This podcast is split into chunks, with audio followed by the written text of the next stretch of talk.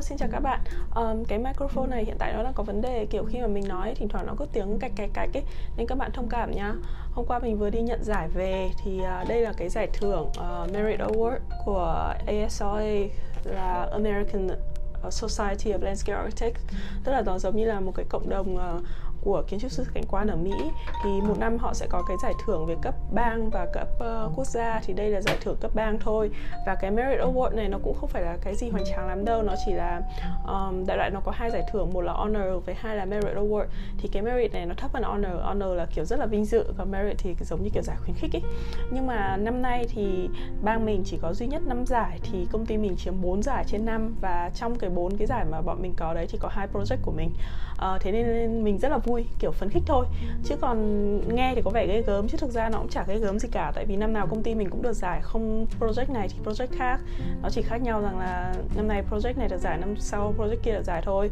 Và trong một công ty thì cũng tùy nhân viên, có nhân viên được điều chỉnh để làm project này, có nhân viên được điều chỉnh làm project kia. Thế nên nó cũng có một phần là một cái may mắn nữa, chứ không phải tất cả thành quả đấy là của mình.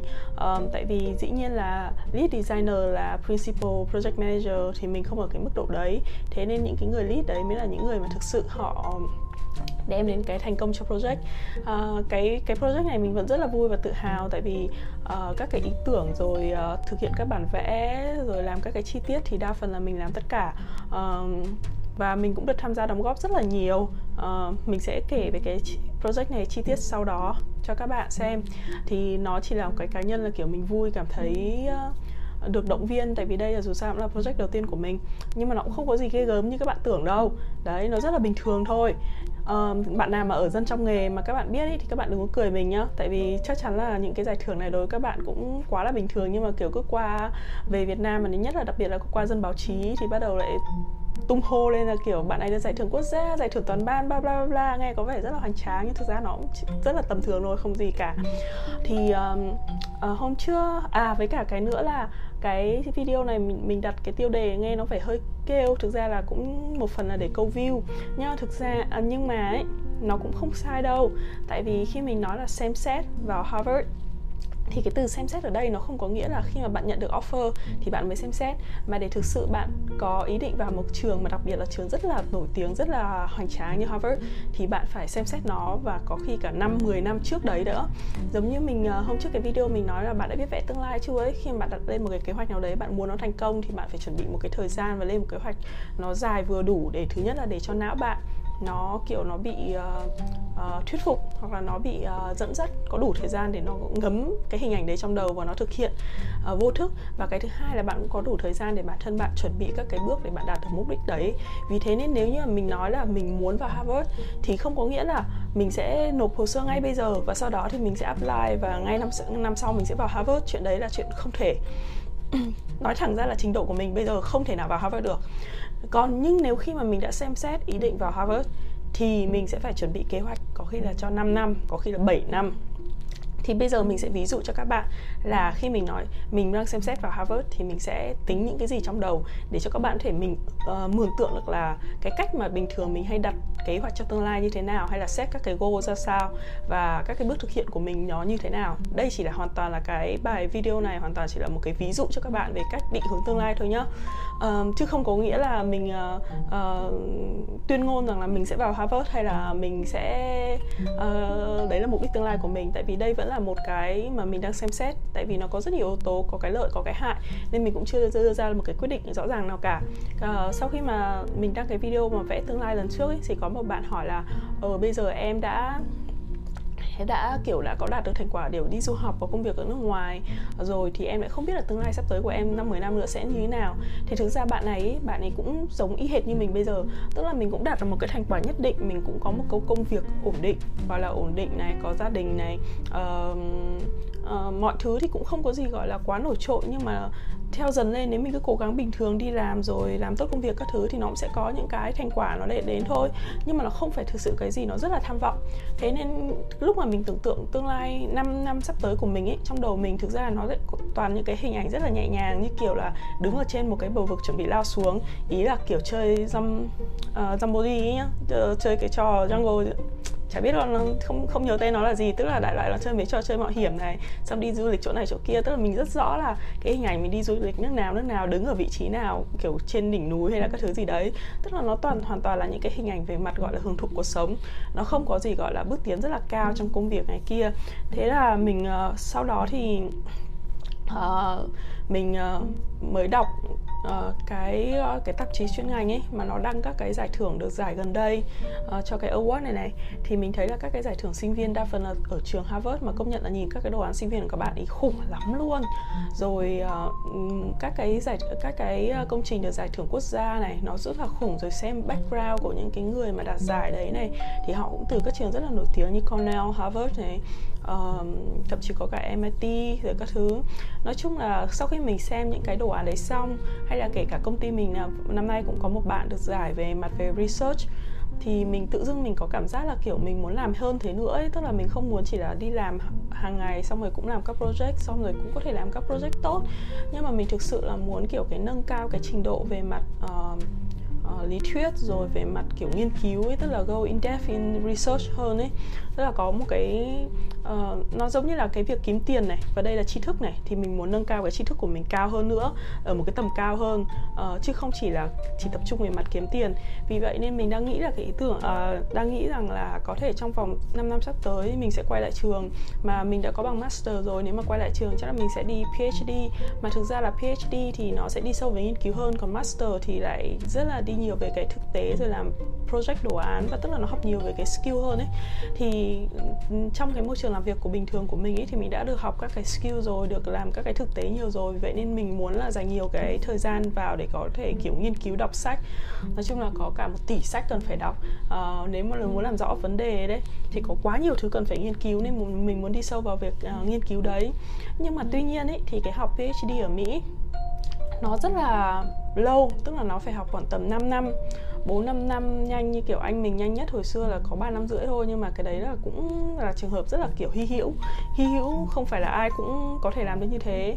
Còn đa phần thì sẽ phải mất 4-5 năm, hoặc thậm chí hơn nữa 6-7 năm để học PhD, tức là nó là một cái long term commitment rất là dài.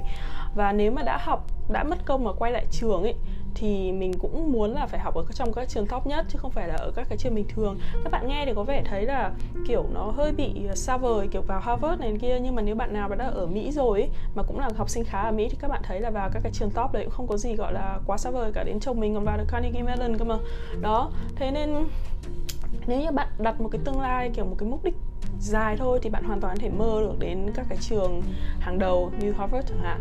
Mà học PhD thì sẽ không mất tiền học, vì thế nên nó giống như kiểu một cái nghề giá rẻ ấy. Nếu mà chẳng như bây giờ mình sẽ so sánh ưu nhược điểm nhá. Nếu như mình học PhD ở Harvard trong vòng 5 năm sắp tới, tức là sau 5 năm mình vào cái program đấy, lúc đấy là mình đang khoảng tầm 35 tuổi, học xong program là mình đã 40 tuổi. Mà trong từ 35 đến 40 tuổi, nếu mình học PhD mình sẽ không thể nào đi kiếm income ở chỗ khác được. Các bạn đừng nói là đi làm thêm này nọ này kia, hay là kiểu kể cả việc làm YouTube này, thì cứ làm YouTube một tuần mình ra một video chẳng hạn, sau khi đó mình có subscribe khoảng tầm 2.000 hoặc là 200.000 hay là 300.000 subscriber như Hannah Lessy chẳng hạn. Rồi đại loại thì cứ tính như kiểu là thu nhập từ YouTube hàng tháng của mình cũng như Hannah khoảng tầm 2-3.000 đô ấy, cứ coi là vậy. Nhưng mà thực tế 2-3.000 đô nhá, lương của PhD thì nó chỉ đủ dành cho bạn kiểu ăn ở các thứ thôi, nó không có nhiều. PhD làm 20 giờ một tuần, tính ra là kể cả trả cao thì một tháng bạn chỉ được khoảng tầm 2.000 đến 2.500, đấy là cao rồi nhá. Mà cái chi phí sinh hoạt ở Cambridge, cái thành phố ở chỗ Harvard ấy, thì nó rất là đắt. Vì thế nên chi phí sinh hoạt của bạn, tiền thuê nhà rồi các cái chi phí khác có khi hết 1.500, một tháng bạn chỉ có 1.000, một năm bạn chỉ dư ra khoảng tầm 10.000 hoặc là 12.000 đấy nhá. Chưa kể bạn phải chi tiêu các thứ rồi nộp các cái khoản tiền linh tinh, chắc là một năm bạn chỉ dư ra khoảng 5-6.000 là quá giỏi. Mà trong khi đó tại cái thời điểm đấy, từ 35-40 tuổi, nếu như mình tiếp tục làm việc ở công ty mình lên cái chức project manager, thậm chí mình có thể lên principal, thì một năm mình có thể, một tháng tụi mình có thể kiếm được khoảng tầm 10.000 đấy. Và một năm mình có thể để dành được khoảng tầm 20-30.000. Trong 2 năm mình có thể mua được cái nhà. Nó sẽ khác hẳn, tức là cái mức độ mà kiếm tiền nó sẽ khác hẳn luôn. Và PhD thì xác định nó là một nghề giá rẻ, rất là nghèo. Và sau đấy thì nếu tiếp tục làm ở industry thì mình sẽ có thể kiếm được rất là nhiều tiền. ít nhất là nhiều hơn bây giờ đó, và cộng thêm kiểu tiếp tục làm YouTube về các thứ này kia, hay là đầu tư vào bất động sản này nọ. Nói chung là ở cái tầm 35 đến tầm 40 nó là cái thời điểm mà bạn phát triển sự nghiệp rất là nhanh, kiểu đạt được cái độ chín chắn ấy, mà lúc đấy mình đi vào PhD thì gần như là nó sẽ là một cái bước hẫng trong cái việc kiếm tiền của mình. Và cái thứ hai nữa là sau khi ra khỏi trường đại học, ra khỏi PhD ấy, thì bạn sẽ làm gì? Nếu mà mình đi dạy hay là tiếp tục vào kiểu academic các kiểu ấy, thì cũng tốt thôi. Cũng với một mức lương khá, chắc cũng phải hơn 100.000, 150.000 gì đó một năm, thì tức là có thể mình cũng sẽ đạt được với cái mức tiền tương đương với cả cái mức mà nếu mình tiếp tục làm ở industry. Nhưng mà có một cái này thì là mình thực sự không thích làm quá lâu trong trường đại học, tức là mình thích là kiểu chỉ là part time đi dạy học thôi, nhưng mà sau đó thì mình muốn là đi ra ngoài làm công trình, tức là thực sự là build một cái gì đấy. Hình tượng lý tưởng của mình chắc là như Rem Koolhaas. Các bạn học kiến trúc chắc chắn là biết Rem Koolhaas, tức là một người mà vừa là thiết kế nhưng mà về mặt lý luận rồi lý thuyết các thứ cũng rất là sâu. Ông đấy là có thể gọi là thần tượng duy nhất của mình trong lĩnh vực thiết kế, tức là cái khả năng suy nghĩ sâu sắc của ông ý. Và bản thân mình khi mình đến thăm công trình của Rem Koolhaas phải nói là bị mê hoặc ấy. Nó không phải là những cái mà kiểu đẹp hào nhoáng bề ngoài, mà nó thực sự là thay đổi về mặt cảm xúc với cả nhận thức ấy. Đấy, thế nên mình rất là thích Rem Koolhaas. Thì cái tương lai lâu dài của mình cũng mong muốn là một người kiểu như ông ấy, tức là vừa có khả năng thiết kế, vừa có thể kiểu có cái suy nghĩ và tầm nhìn rất là sâu sắc về cái mặt lý thuyết rồi học thuật, và mang những cái lý thuyết đấy để ứng dụng vào trong thực tế và thiết kế. Và muốn như thế thì tức là mình phải duy trì công việc ở industry. Thì mình không biết là sau khi mình học xong PhD xong thì cái khả năng kiếm việc ở industry nó như thế nào, tại vì thường là industry nó kiểu là khá là ăn sổi, tức là bạn làm công trình các thứ bạn đòi hỏi rất nhiều là kinh nghiệm thực tế rồi các mối quan hệ với cả client rồi các thứ này kia. Thì đấy là mình, như hiện tại công ty mình thì mình cũng thấy không có ai làm có bằng PhD cả. Mình không biết là các công ty khác như thế nào, chắc là mình sẽ phải tìm hiểu hơn về cái đầu ra của cái PhD trong ngành như này là sao đó. Thế nên đấy cũng là chỉ cái lý do là mình băn khoăn, mình không biết là có nên tiếp tục đầu tư 5 năm sắp tới của mình để chuẩn bị để vào một cái PhD không. Ok, bây giờ giả dụ như là mình quyết định là mình sẽ học PhD chẳng hạn, thì mình sẽ phải cần chuẩn bị những gì? Như lần trước mình nói nhá, muốn học PhD thì dĩ nhiên là ngoài các cái bài thi chuẩn hóa như kiểu GRE này thì bạn phải TOEFL thì không cần nữa, tại vì mình đã có bằng Master ở Mỹ rồi nên mình không cần TOEFL. Nhưng mà GRE thì phải điểm rất là cao, tại vì sao? Tại GRE thể hiện cái khả năng tư duy, khả năng viết luận và cái vốn từ ngữ của bạn đủ dùng để cho bạn có thể học được PhD. Tức là những cái ngành học mà đòi hỏi phải đọc viết nhiều các thứ ấy. Và cái thứ hai là cái khả năng viết, cái khả năng mà kiểu phân tích ấy, biện luận của bạn phải rất là tốt. Và để chứng minh được cái điều đấy thì mình sẽ phải tham gia nhiều hơn về các cái lĩnh vực viết lách.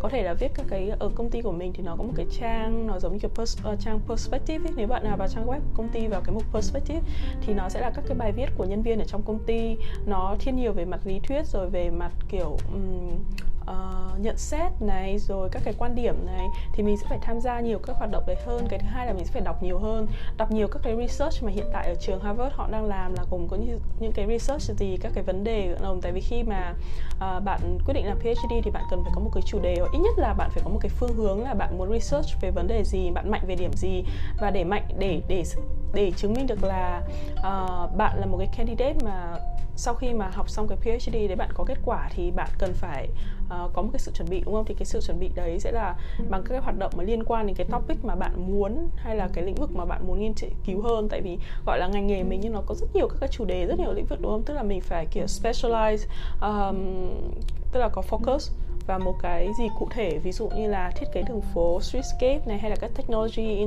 in streetscape này, hoặc là cải tạo bờ sông này, các cái biện pháp cải tạo, hay là gì đấy.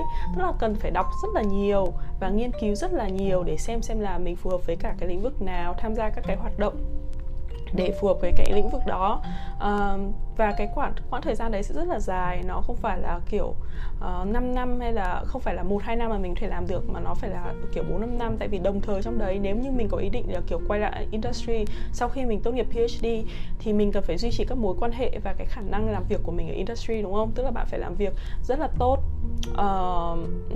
tất nhiên là làm việc rất là tốt và nhưng mà chỉ là cái kia hoàn toàn là cái hoạt động ở ngoài lề của bạn. Và còn nữa rằng là phải đảm bảo phải có license, duy trì được đấy, thì khi mà bạn có license thì bạn quay về PhD nó sẽ không bị kiểu hỗn các thứ.